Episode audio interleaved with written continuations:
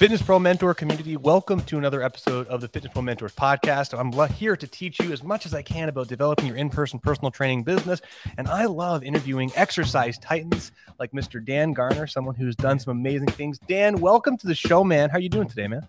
I'm doing awesome, dude. Thanks so much for having me. I'm pumped to be here and to talk some shop with you.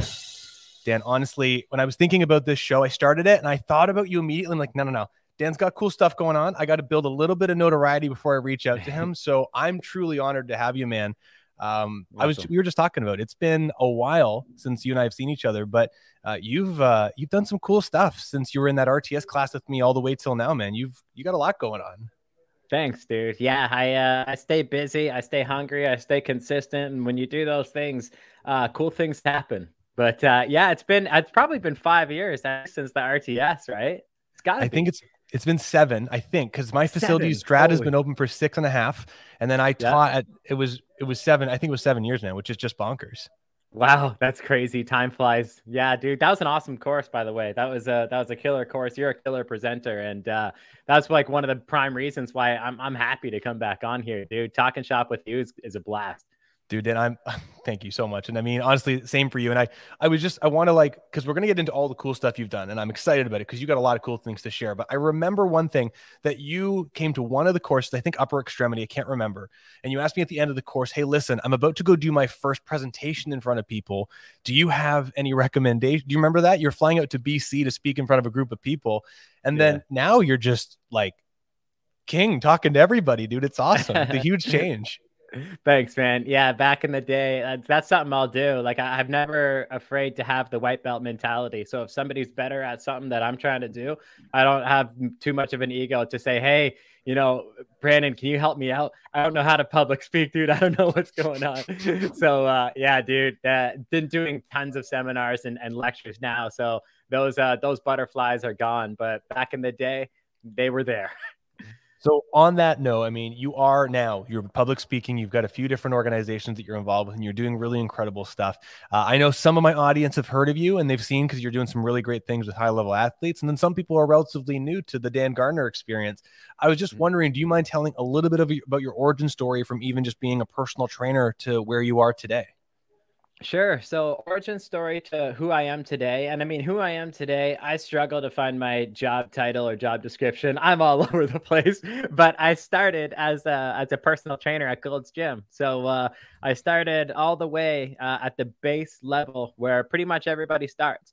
And you basically, you start there because you freaking love health and fitness, because nobody gets into personal training because of the money. Like, it's not really, it's not this enormous lucrative thing when you're first starting out. You don't say, you know, when you're, when you're a kid in high school, you don't say, okay, now if I'm interested in really making money, should I be a personal trainer or should I be a lawyer? It's like, no one's like, okay, I better be a personal trainer. So uh, you go into it because you're passionate, and that's what I was. And I personally, I had to, my gear was hard work, because I found out pretty early that um, it, you can have pretty quick and immediate authority in health and fitness if you have a lot of success in bodybuilding, or if you have a lot of personal success in uh, athletics, or if you have like some sort of a P H D or something. I had none of these things. I had, I didn't have a bodybuilding physique. I didn't have an amazing sports history, and I certainly didn't have a P H D. So I was like, okay, hard work's the only gear I got, and I'm going to read research and do as many certifications as I can, which is what, you know, how I met you. I did as much education, certifications, everything I could, and then slowly kind of worked my way up the ladder. And uh, with that, I'm now working with pro athletes and, uh, Uh, pro athletes and different celebrities and actors. I've coached uh, an Olympic gold medalist, an Olympic silver medalist, two Olympic bronze medalists, uh, two U F C world title winners. I mean, the, the list goes on and on and on. And I've been in the online world since two thousand twelve. So I've been doing the online uh, fitness entrepreneur thing for, this will be my tenth year. So through hockey training dot com, through different ventures like that, I've had a lot of experience in the online world. And uh, with that, I mean, there's so much to discuss. I do my seminars, I've got courses, all kinds of stuff. I stay busy. Yeah, man. Well, we're going to pick into some of that busyness, man, because there's some really cool things there. But there was when I was preparing to launch Fitness Pro Mentors, I remember I reached out to you and just said, hey, listen, you've been doing some amazing stuff in this sp- online space.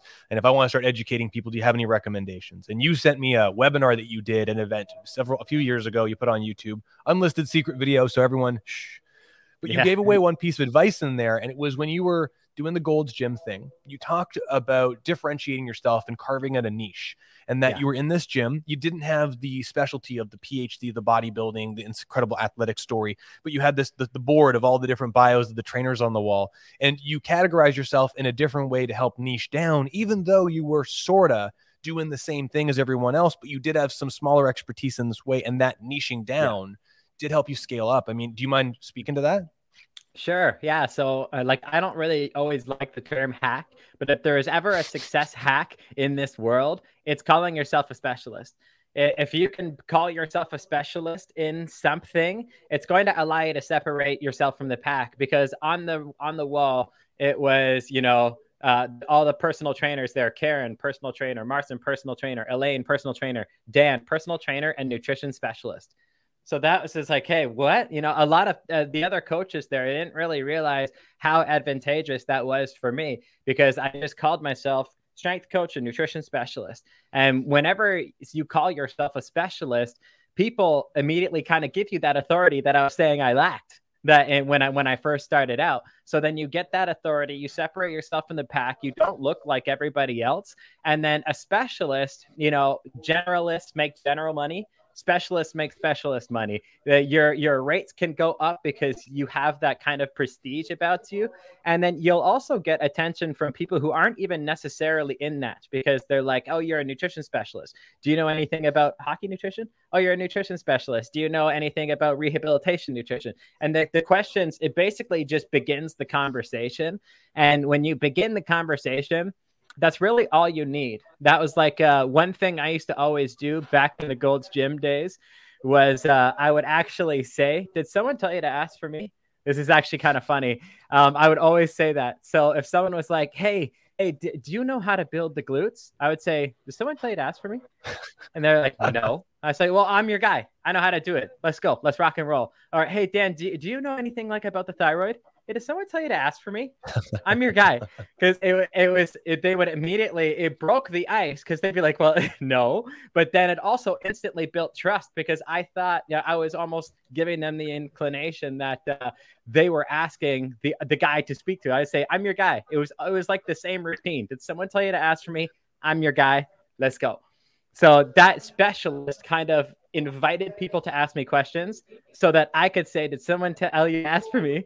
So that I could say, I'm your guy. And then uh, that worked, like, for someone, because I'm a terrible at sales. So those little things helped me a lot close deals and uh, get people's trust. Yeah, man. Well, I mean, if you already carved out that kind of like soft niche uh, where you're saying, well, I'm the nutrition specialist, and then that, mm-hmm. did someone tell you to ask for me? I mean, that's kind of like a reverse negative, soft, comfortable sales tactic. You've already kind of built a bunch of trust. So when people come in, you got to do the sales thing at Gold's. I mean, at least at that time, I mean, you already pre-sold them, man. It's brilliant. Yeah. Yeah. It was awesome. And then I, I always say too, no niche is too small. So that's something I talked about a lot in that presentation too, is that you want to become the guy of any certain situation. So like, for example, if, uh, if I Googled, I live in London, Ontario. So if I Googled London, Ontario realtor, I would get, you know, two hundred people pop up. But if you become the condo guy or the office space guy, well, then you can dominate a niche, and there's no niche too small. Even the smallest niche you can possibly think about will make you a multimillionaire. So instead of, you know, and this is how I kind of branched into different worlds, because instead of just being uh, a personal trainer, I was the hockey performance specialist. Right? The specialist thing still rocking and rolling um, as part of my business model. And when you have two people, let's say we have two, if, if I'm a mom and I don't go to the gym, but my son loves hockey, and I've got two trainers of equal qualification, but one calls himself the hockey training specialist, I'm I'm going to go ten times out of ten with the hockey training specialist, not to mention the mom who doesn't know training, doesn't understand certifications and qualifications anyways. She's really just looking at your job title. So you yeah. can position yourself as a dominator of a niche. And I think that I didn't know what I was doing at the time, But that really helped me uh, because I had I had no money beginning beginning my career. That you a lot of people they feel they feel so um, I guess intimidated because they think they need to have ad spend, tons of marketing, all of this stuff. But when you dominate a niche, people find you. People re- people Google hockey training, and I have hockey training dot com. Like, so when, when you niche yourself down, then people find you. You don't have to find people, and your marketing budget can be this big rather than this big.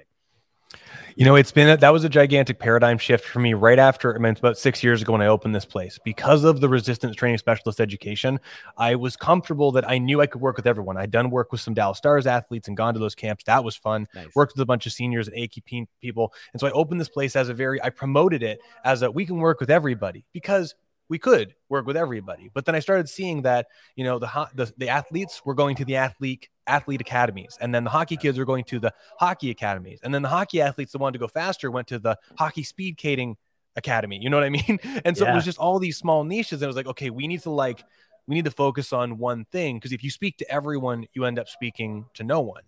Right. What I want to ask you though is, is if someone's getting started, I've seen mixed reviews on this and I have a thought and I want to hear yours. Someone's brand new to the training, online, whatever space they're in. Do you think that someone should start off as a generalist to get their business model and get some rudiments down, sales chops, communication chops, to get their feet wet? Or do you think people should start trying to have a niche at the very beginning and scale and become an expert for that niche and kind of go through the growing pains with that? I think both approaches are, are applicable, honestly. I think that if you started as a specialist, then that could really help you.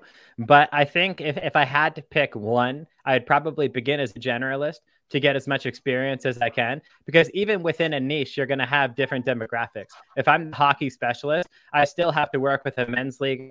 I still have to work with a, a recreational women. I still have to work with a youth hockey player. I could work with an N H L hockey player. So even within a niche, there's like, it's like generalized specific, if that makes sense, because you're still going to run into a lot of different demographics. And I think that it's important to get your sales chops, uh, get your communication, get your program design skill going, learn new things, because there's a lot of stuff that like I've learned from one niche that I'll still apply to the other. Industries have carryover. I also think that you would have to be an incredibly self-aware person to know exactly what niche you want to do from the word go.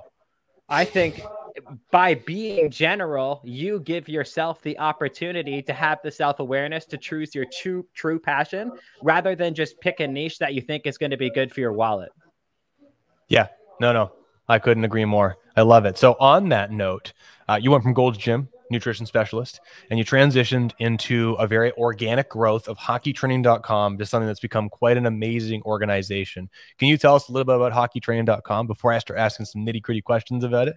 Sure, sure. So hockey training dot com is, uh, it used to be called off ice hockey training dot com until we started doing really well. We were able to afford the domain hockey training dot com. But um, that was like one of the best investments we've ever made, just from an S E O perspective. But I joined hockey. Hockey training actually existed before me. Um, it, it started in about two thousand ten with uh, with uh, three guys, and then it wasn't really doing that well because one guy was really good at marketing and business, and the other guys were supposed to be the training coaches, but like one was an accountant and one other was an investing guy. Like they had played hockey, but they weren't really strength and conditioning coaches. So then I actually came on in two thousand twelve, and those two other guys got fired when I came on. And then, uh, yeah, true story. And then we, me and uh, Kevin, my business partner now, uh, we've been building it since two thousand twelve. And uh, we uh, we've really stayed niche. We've stayed organic, uh, but now we're killing it. Like uh, next year, we'll we'll have a hundred thousand YouTube subscribers. We're at about ninety three thousand right now. Um, that's where we've put in a lot of our chips for uh, business growth.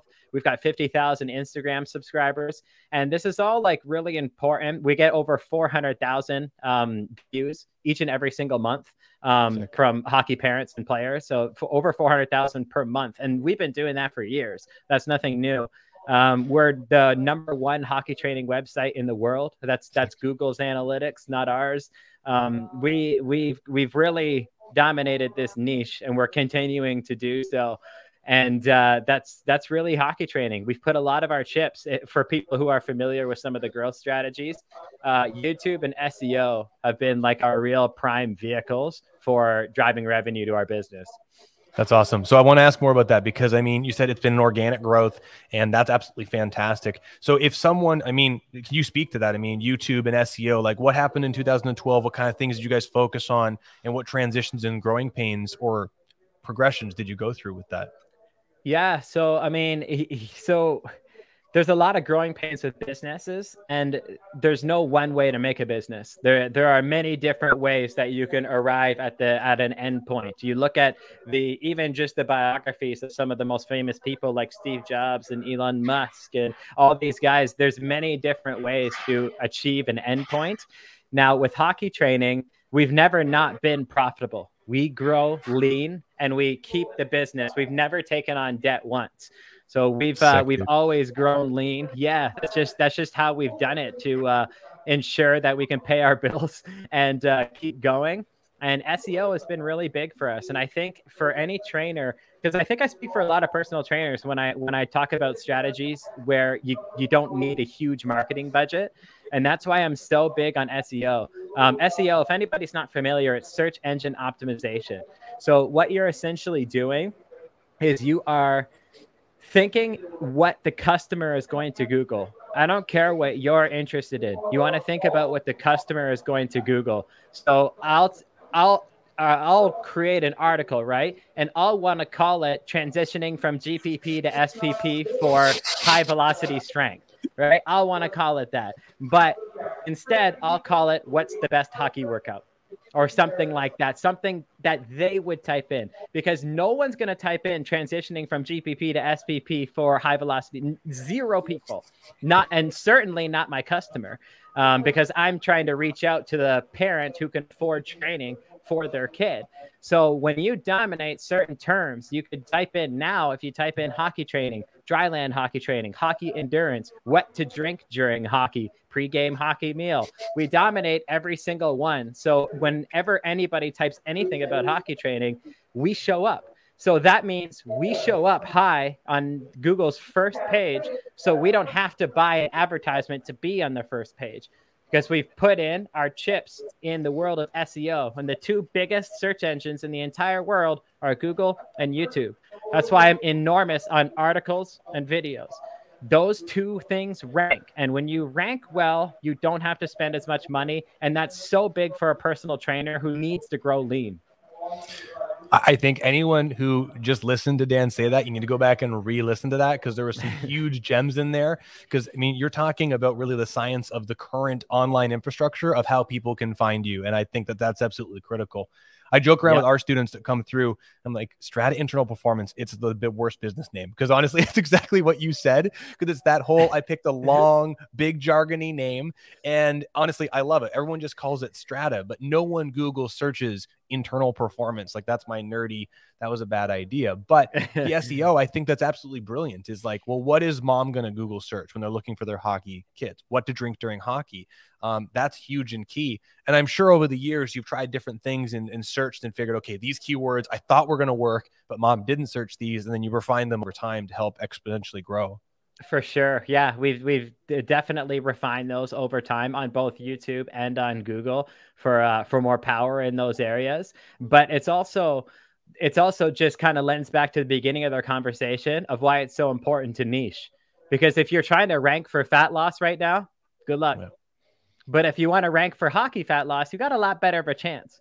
Or if you want to rank for lacrosse fat loss, if you want to rank for to skateboard fat loss, whatever it's going to be, you've got a way better chance because you are speaking now to one person. And that's also going to improve your, your conversion rates for getting prospects into customers or followers into customers, because you're speaking to them. You're not speaking to everybody at that point. Yeah. I don't, I know. I mean, you're a guitar player. I was about to speak about drums, and I know that's absolutely yep. sick. Pictures. Yeah. They're awesome. Um, I accidentally, I mean, you said that I know you can niche down and you think that there's a lot of opportunity to make money at, with almost all niches. I think I accidentally in one section niche down a little too far, And I'll tell you where, as I, and I'm not doing this business right now. I got a book that's coming out next year, spoiler alert, but um, I did a video on YouTube for drummers and I wrote pain-free drumming. And it was more an ad hoc video because a buddy of mine had back pain and he said, F the drums because my back hurts from the drums. So I made a video and that video got like one hundred fifty thousand views within the year. Nice. Uh, yeah. And so my, that YouTube on the drum stuff, I put a bunch of videos out and it's got thousands of subscribers. It got me a, a magazine deal for a couple of years. I got a little bit of money wow. from it. But it's it's so niche that it's like musician land, drum land, pain-free drum set land. And so it was really yeah. an interesting exercise. I actually used it to develop all of these video chops, which is yeah. great. Um, and so that has turned into a big lesson. And I think that's a great thing. I mean, I don't know. Actually, I want to know, have you done this? I kind of did it merely as a business exercise experiment. Have you tried anything as an experiment that was extremely fruitful that you think someone else could benefit from doing? Um, I think everything's kind of an experiment. Like to, to, to some degree, everything's kind of an experiment. Yeah. I think the one thing that I would recommend other people try to do, but this is a little bit down the road, is you get pe- get people locked into you and don't give them the opportunity to leave. Uh, you do this by following, say, the Peloton model. So if, if you want to get a Peloton bike, first of all, you're spending two, three grand on the bike. And then you want to get use out of that bike. But in order to get use out of that bike, you have to pay forty bucks a month in membership fees. So now you've not only bought the exercise equipment that you feel obligated to use, but now you're stuck in that recurring revenue. Because if you stay out of that, then you're kind of admitting to yourself, shit, now I, I've just got this kind of like useless piece of equipment that I'm not going to use. So yeah. one thing that we did at Hockey Training, uh, we've got an, an app called Hockey Training T V, is that we create equipment. And then this equipment allows you to do the workouts on the Hockey Training app at home. So Sick. When someone has that quick emotional moment of, oh my God, I want the edge work drill. Well, then they get the piece of equipment. But now in order to use it, they got to stay in our app. And we got you locked in. So that's something that I think that other people could gain a lot of value from. Um, just get them locked in, baby. That's that's really important. I think it's important though, because I mean, now you've got multiple tiers of the product, right? You have a, a lifetime value final destination that people can come in, they spend the big thing, they get the new products that are coming out and they stay in your community. And that also just helps to build the bottom end of your thing. And there's, it's awesome. I mean, you can ultimately have a thousand people at that lower price point uh, that already helps, helps to keep your app and everything growing. And then you have these other new things coming out. It's a smart move, man. Very, very smart. Where do you think, okay, so on the Hockey Training, where do you think a trainer, like how could a trainer optimize that? They're a one-on-one personal trainer. How could they keep people in their world, in your opinion, like that? Um, a lot of that comes down to kind of like my original business philosophy is you just got to be good at what you do. So I think that some coaches, they uh, they want to actually, you know, quote unquote, blow up their business too soon. They actually want to do it a little too soon. And it actually hurts you, believe it or not, because if you're not skilled yet, but you're getting a lot of attention, then a lot of people are going to see you say dumb things. So you don't you don't want to buy ads and drive a ton of traffic to an imperfect product. Because if your product isn't good, or if your content is not well thought through, or if you're doing something because you think it's going to make you money, but ultimately it's not your true expertise, you don't want traffic yet. I actually like not having traffic. I kind of miss those days because back in the day, I could have a stupid post and it wouldn't have mattered. But now more people are watching and I got to be way more careful. It's like Nike. If Nike does a post now that's really wrong, well, then they are going to get blown up in the media and from hate. So they don't have the luxury of experimentation anymore. They've got to, with their market research, they got to be pretty freaking dialed in on absolutely everything that they do. Whereas the trainer who's trying to explode their online presence because they think followers equals money, and that's that's another thing we can get into. That's absolutely not true. Um, they think followers equals money. So they want to drive a ton of traffic to their imperfect business. Dude, use this time right now to master what you've currently got. So when you ask me a question like, what, how can a trainer leverage people sticking with them now? You just simply have to be good at what you do because people buy from people. And this is the people industry. So if I If I, uh, for example, I'll, I'll, let's just say I'm watching a commercial and a new show is on T V. I don't really care. But if my best friend says, hey, dude, have you seen that new show? It's freaking sick. I am a one hundred percent, a million times more likely now to give it a chance. And that's what a trainer in the beginning has to do. They have to provide such a killer service that people talk to people about them, because people buy from people. They don't buy from commercials. So get that freaking reputation, get that skill set rocking and rolling. And then when you're confident, drive traffic to you, because now you're ready. one hundred percent. You got to have the machine ready. So tell me more about this followers does not equal money thing. I agree, but I want to hear what you're thinking. Sure. Um, followers, uh, first of all, you wouldn't imagine how many people have contacted me who have ten times the followers I have and make ten times as less than I do. They're looking for advice, even though they have an enormous following. And that's because a follower is not a customer. That's a, that's a real problem that people can run into. Look, you can be a multimillionaire if you have a thousand loyal people. It does not take a lot. If you have a thousand loyal people buying your products and staying subscribed to you, then you will one hundred percent be a millionaire, and you will not have nearly the same kind of stress. Whereas somebody who's chasing followers, you're getting attention, but you're not getting customers. So the only way that works in a, from a business model perspective is if you're selling ad space. So if I'm a super hot chick, then I can get a ton of followers if my business model is to do a post on perfume and get a hundred grand from it, and then do a post, uh, get sponsored by a clothing company and get a hundred grand from that. If you want to essentially sell ad space because you have so many followers, then that's really the only business model that works. However, let's just stay in the conversation of being a hot chick. If I am a hot girl and I am posting pictures of my great body, am I going to get more creepy male followers, or am I going to get more fitness females following me? I'm going to get a whole lot of creepy males, okay? Rhetorical question. I'm going to get a whole lot more creepy males. So then when I'm a hot girl, and then the moment I come out with my glute program or my uh, femme fatale fitness program, whatever it's going to be, you're now speaking to a bunch of creepy dudes who will never buy your product. So now your engagement's going to be terrible, which means that the algorithm will actually hurt you. Instagram will punish you for that. If you put out a post that gets horrible engagement, you will be punished, because their algorithm says, hey, this creator actually doesn't make a lot of good content. I don't want to rank their posts very high because I want people to spend more time on Instagram so I can sell more ads. So if this person's content sucks, I'm going to put them far down in the newsfeed. So not only are your followers not customers, but now you're ranking poorly for the things that are actually going to make you money. So stay lean, stay organic. And I always say, instead of building a following, you should build a community. Yes, one hundred percent. I want to talk about that, but I want to talk about one thing you said that made me laugh, because it's one hundred percent true. Um, I think being healthy and in shape, and I saw you do a post on this recently, is a relatively important thing if you're going to be in this field, because it just helps, in my opinion, to showcase that you are embodying the philosophies that you're you're sharing. And I don't think you need to be, I mean, you got in incredible shape recently. I think that's incredible. I think that helps. But, and I did the, a bodybuilding show a few years ago, same kind of thing. But for me, when I did my bodybuilding show, and I don't know if you've got this right now, I, you know, when I was a kid, I always thought if I got in incredible shape, the women, you know, they be coming yeah. for me. But no, no, no. It's always these dudes who are it's like, the dudes. what, what are you doing, man? You look really good. I want to look. Yeah. And you're like, oh, this did not work well. Are you having yeah. that right now? Yeah, dude. Yeah, you didn't, you didn't think it through, because you're like, you think you're going to get more looks from girls. They don't care at all. You just get more dudes asking you what you're doing. And you're just like, man, this is not what I just, dis- this is not the intended effect. But yeah, be, being in shape is important for business though, but it's not the only thing. Uh, so, and because there's a lot of people who are in phenomenal shape who have terrible businesses.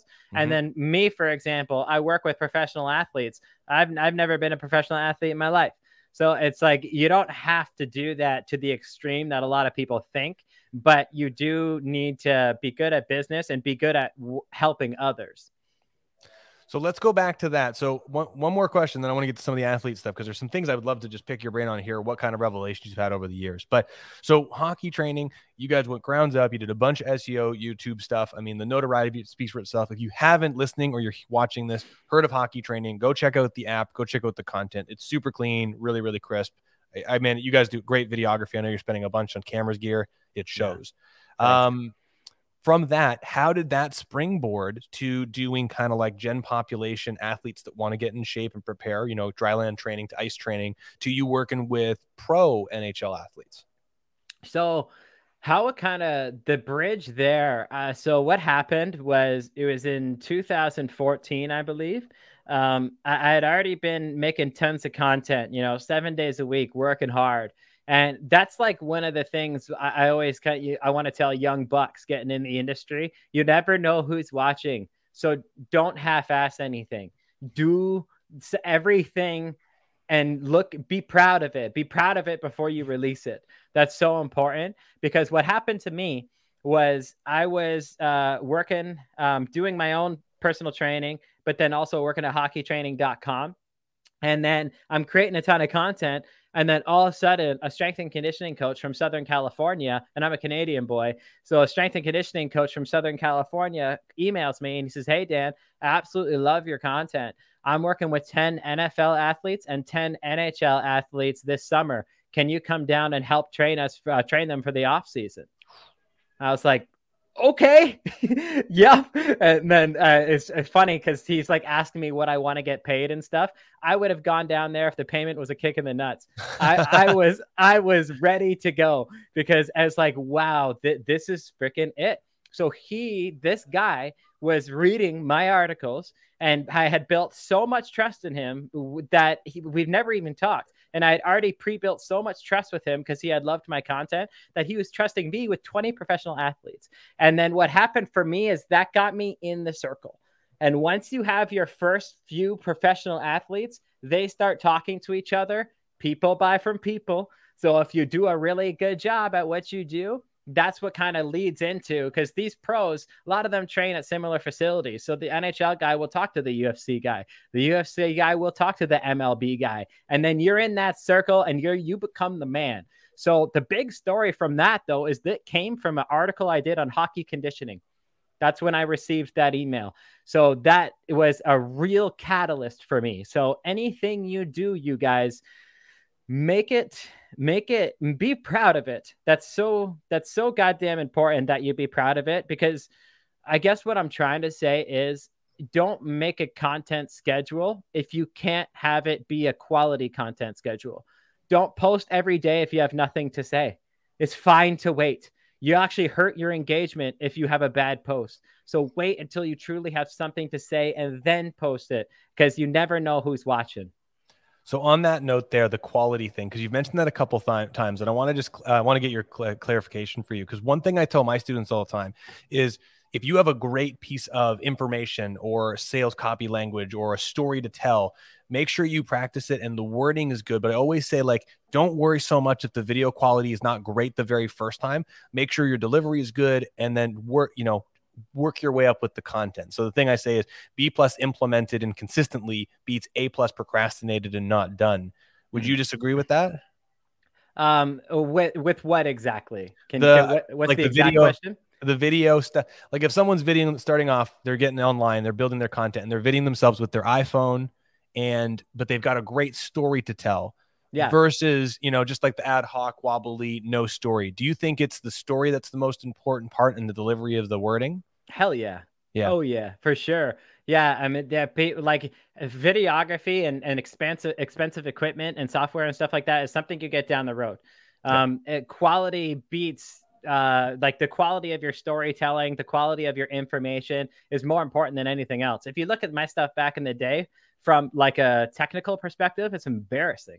It is terrible. Like, it, like, it, and that's kind of a thing you should always have. If you're not embarrassed of what you did five years ago, then you're not moving fast enough. But uh, when I look back at some stuff I did, it's so bad. Like the lighting, the camera angle, my writing on the whiteboard, th- what I thought looked good was so embarrassing. But the information was solid and my delivery was solid, and that's what allowed me to grow. So yeah, don't get hung up on technology. Just get it freaking done, man. Yeah. Couldn't agree more. Now meeting those twenty athletes, I mean, that's absolutely incredible. I want to ask you, so I, I'm, I still work, I, I don't work with many athletes right now. I've actually focused one hundred percent on people who are struggling with pain and seniors. Cause in my town in Newmarket, you live close by, uh, there's a lot of that going on. And I also, when I started getting into the hockey stuff, I've got some family connections. I'll tell you, I'll tell you some stuff off air that's kind of fun, uh, which was a lot of fun. And I really enjoyed it. But there was some immediate um, you're not with Gary Roberts' opposition. That popped up when I was flying around doing some of this stuff. And I know in this world, after talking to several different athletes, that there's a lot of athletes that love people like you. They love independent coaches, but there is a lot of politics that gets involved with the off-ice, right? Agents have connections with specific training facilities, specific coaches. There's financial incentives. And then if the team, the team, the Florida Panthers has a connection with a specific coach in a different spot, or in Toronto, Gary Roberts has got a lot of monopoly. Uh, you have to go through all of these different mazes to get to a certain point. I mean, if you don't want me asking without giving away too many secrets, um, man, you've got amazing information. You got that connection with that guy that called you. But over the years, how have you managed to deflect the awkward political barriers that some people come to? Getting results. That's fair. Yeah, you, you remove politics when you're the best. So that's it. And because also, like, people buy from people. Like I said, if an athlete tells an athlete to go with Dan Garner, he, he doesn't care what his agent says. So that that's number one. Be good at what you do. Uh, none of the business stuff, like the business, getting good at business is absolutely fundamental to for success. Of course it is, but you got to be good at what you do. I can't, I can't stress that enough. So being good will avoid politics because you're the man. I'm your guy, right? I, I'm your guy. That, that, that is so absolutely key. And uh, I think another way around that though, is to build relationships with agents directly. I've, I've got plenty of relationships with agents, and you'd be amazed at how easy it is to email an agent and pique their interest when you're looking to serve them. And when, when you've got an agent who makes five percent on a deal of five million dollars, well, then he's getting six figures basically for writing his name down on a contract. So that agent is one hundred percent willing to pay you ten, twenty, thirty, forty, fifty grand to work with that athlete because you're just a business expense to them. If that athlete lands a five million dollars per year, five-year contract, that agent is getting freaking paid, man. So you actually, you're just an expense to them. So you don't even have to have the awkward conversation of pricing with the athlete, with the team, with anybody. You just go through the agent directly. So I, I guess it's a twofold answer. Be the guy who gets results and politics won't follow you. And also just be friends with agents, because an agent will bring you ten, twenty prospects every single year. So you don't even have to sell. Brilliant, dude. I love it, man. Hey, so here's my the next thing I'm thinking that that gets me when you're because you're talking about all this this brilliant stuff and these amazing people. And this, I don't get perturbed too easily, but I know some people that would. And how do you deal with the pressure, man? Because these people, like I know Michael Bisping and some like really other big names, like you mentioned, uh, there's a new baseball player you're working with and all these N H L yeah. guys. These people are, you know, six, seven, some of them eight figure athletes. And yeah. if one small thing goes wrong, right, you're an easy scapegoat or coaches in comparison to them. And I'm just wondering, like, how have you dealt with that? And what kind of things have you done to become more resilient to that pressure? Um, it's, it's high stress, high reward. It's always worth it. Like that, that's kind of how I love, I love being uncomfortable, to be honest. If you, if you're not, if you're comfortable, you're not growing. If they, things should always be making you uncomfortable. If I only took on people that I'm comfortable with, and maybe I'll be successful, but I'm certainly not going to be fulfilled. So like the, those moments of discomfort, I actually kind of go toward rather than run away from. So dealing with that, I mean, sometimes I don't sleep. Sometimes I work long days. Um, but man, if that doesn't make life worth living, I don't know what does. Overcoming a, cha- a hard challenge and being the guy people go to when they need results immediately feels really freaking good. So I, if somebody asked me, if the Lord came down right now and said, hey, Dan, you want a life of comfort or do you want to continue the life of discomfort? I'm going to choose discomfort ten times out of ten. And if you can't deal with pressure, you probably shouldn't be an entrepreneur anyways. Dude, I, yeah, I said this to one of my guys that work at the gym here. And I'm like, honestly, I love it when I'm doing the hardest stuff every single day. And if something's not challenging me in a big way and it's scaring me just a little bit, I just yeah. don't find it fulfilling. I was just I was just on an Instagram live last night with uh, Doctor Andy Galpin, and the people were talking. And I was, I actually said on the live, I love it when someone's blood work's fucked up. I love it because then I'm just like, okay, I got to figure this guy out. This is going to be, it's a fun, it's fun for it to be a tough case study. I like when I haven't seen something and when it's something I haven't seen before, because, you know, a new challenge overcome is a new strength gained. Yeah, I love it, man. I love, and honest, I think I think that's an important thing, because I mean, for this Fitness Pro Mentor stuff in April, when we were locked down, I'm like, listen, I gotta, I want to do something. I want to work on my chops as a business person. And frankly, I'm going to invest some money and time into this. And if it fails, screw it. I'm not going to let it fail. But if it does, it'll be an incredible lesson to move forward, because it scared the crap out of me starting an entire new thing. Hence why I reached oh, out yeah. to you. Much respect to you. So I love it, man. When you get messed up stuff, it's absolutely the best. Dude, for sure. The, the lessons you learn when you mess things up are way more valuable than when everything's going great. So with all, I got two more athlete questions that come to the top of my mind. So with, with these different athletes, right? The Ultimate Fighter guys, which is insane, U F C guys, um, yeah. hockey guys, M L B. Is there one particular athlete that you enjoy working with more, like one demographic? And is there a reason why? Uh, it's different reasons for different demographics. Like, uh, uh, U F C is that's personally my favorite sport. So like, I, I just love watching dudes fight in a cage. I'm, I'm a, I'm a barbarian that way. So I, that's my favorite sport. I've been watching U F C since before it was popular. I was actually, I, I was all the way back in like two thousand three. I was actually up at like two or three in the morning streaming events from Japan, because that's when Pride was really big at Pride. the time.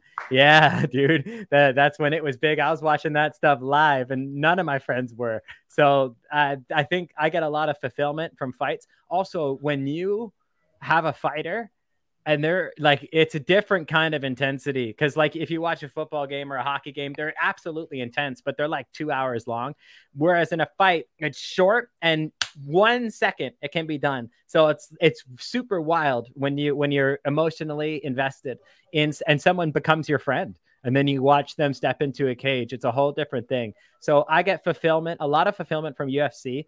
um I really like working with N F L players, because uh, something about the American football system, man, they really respect their coach.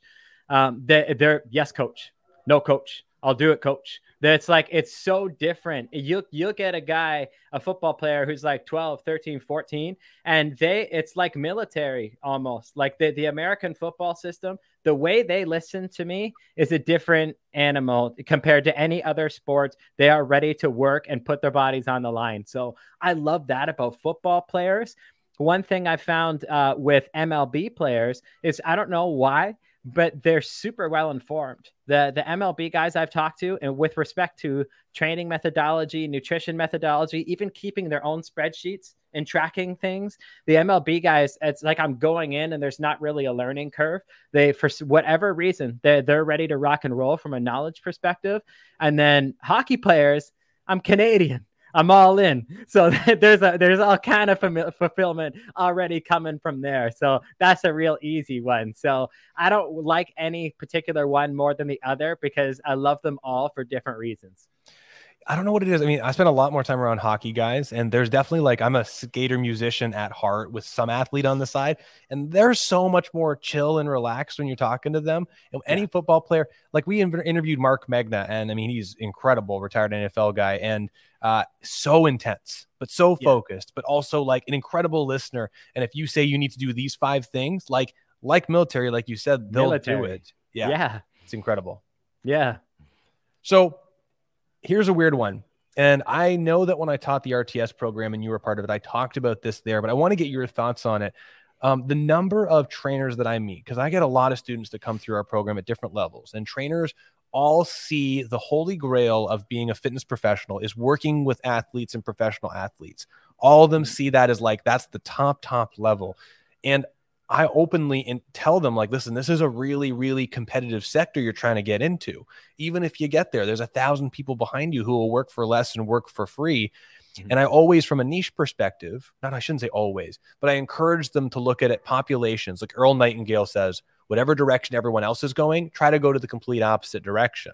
Yeah. And so I encourage them to look at these seniors and these um, retired people, because no one's servicing them. And I'm just wondering if someone asked you that same question, they're like, hey, Dan, I'm a new trainer, I want to work with pro athletes. Do you have any thoughts or philosophy around that, or things that you say typically?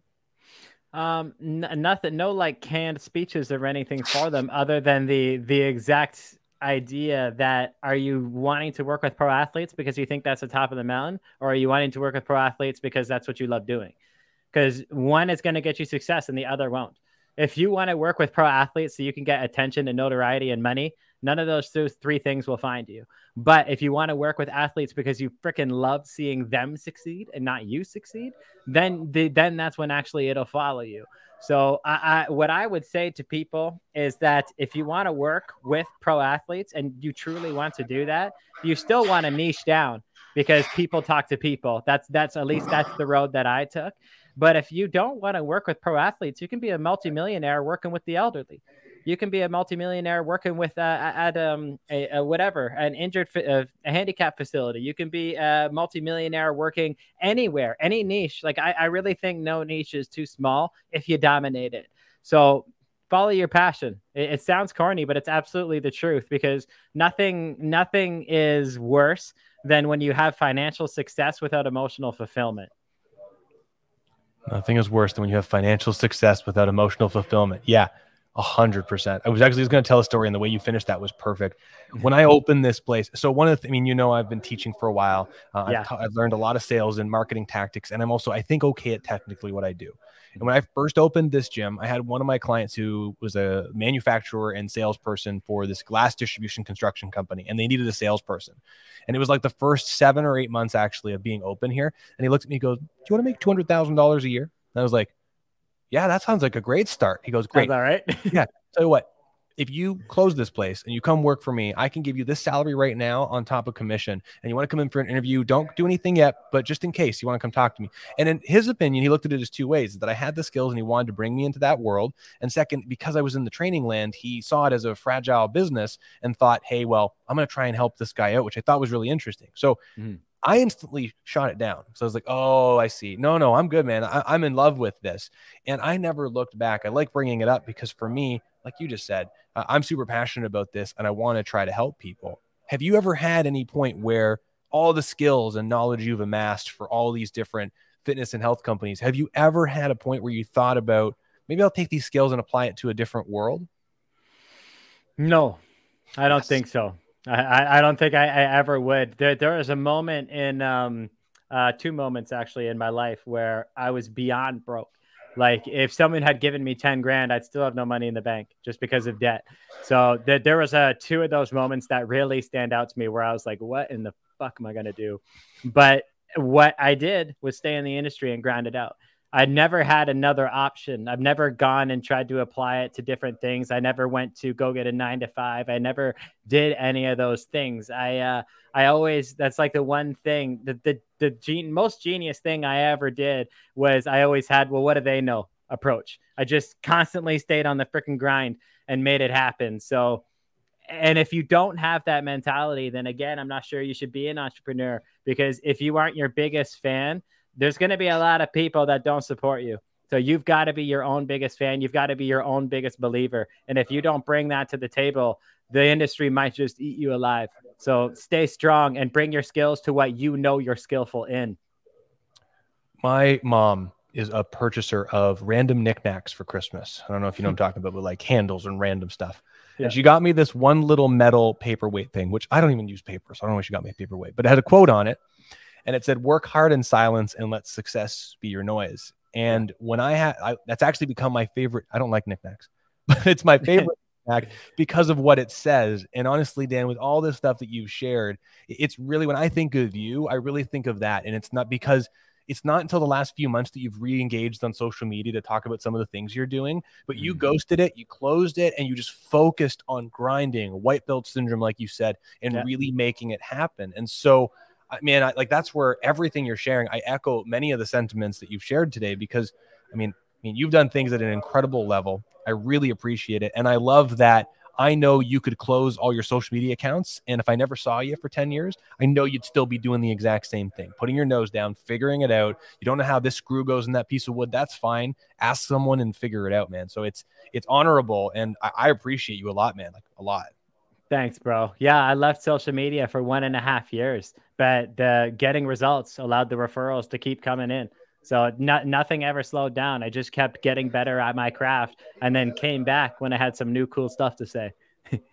You always got new cool stuff to say, man. So I got one last question, and I feel like a chump for not asking this kind of thing sooner because it is your expertise. I mean, you've done empirically all this amazing stuff with the business, and you've done incredible things, but you're, I mean, you're in nutrition. You're a very high level focused on nutrition in a way that I don't know many people that have, and in the performance world. Within the nutrition training land, is there any one thing right now that you're studying that you're just over the moon excited about? Blood chemistry. Blood, blood chemistry. chemistry is unbelievably underutilized. Oh man, the um, when I'm looking into the literature of the, and I mean the average blood chemistry that your insurance will cover, um, that you get from your yearly doctor, it's a C B C and C M P, the Complete Blood Count and Comprehensive Metabolic Panel. You can get both those from your doc every year. It's going to be, if it's not already covered by your insurance, it's going to be like twenty, forty bucks.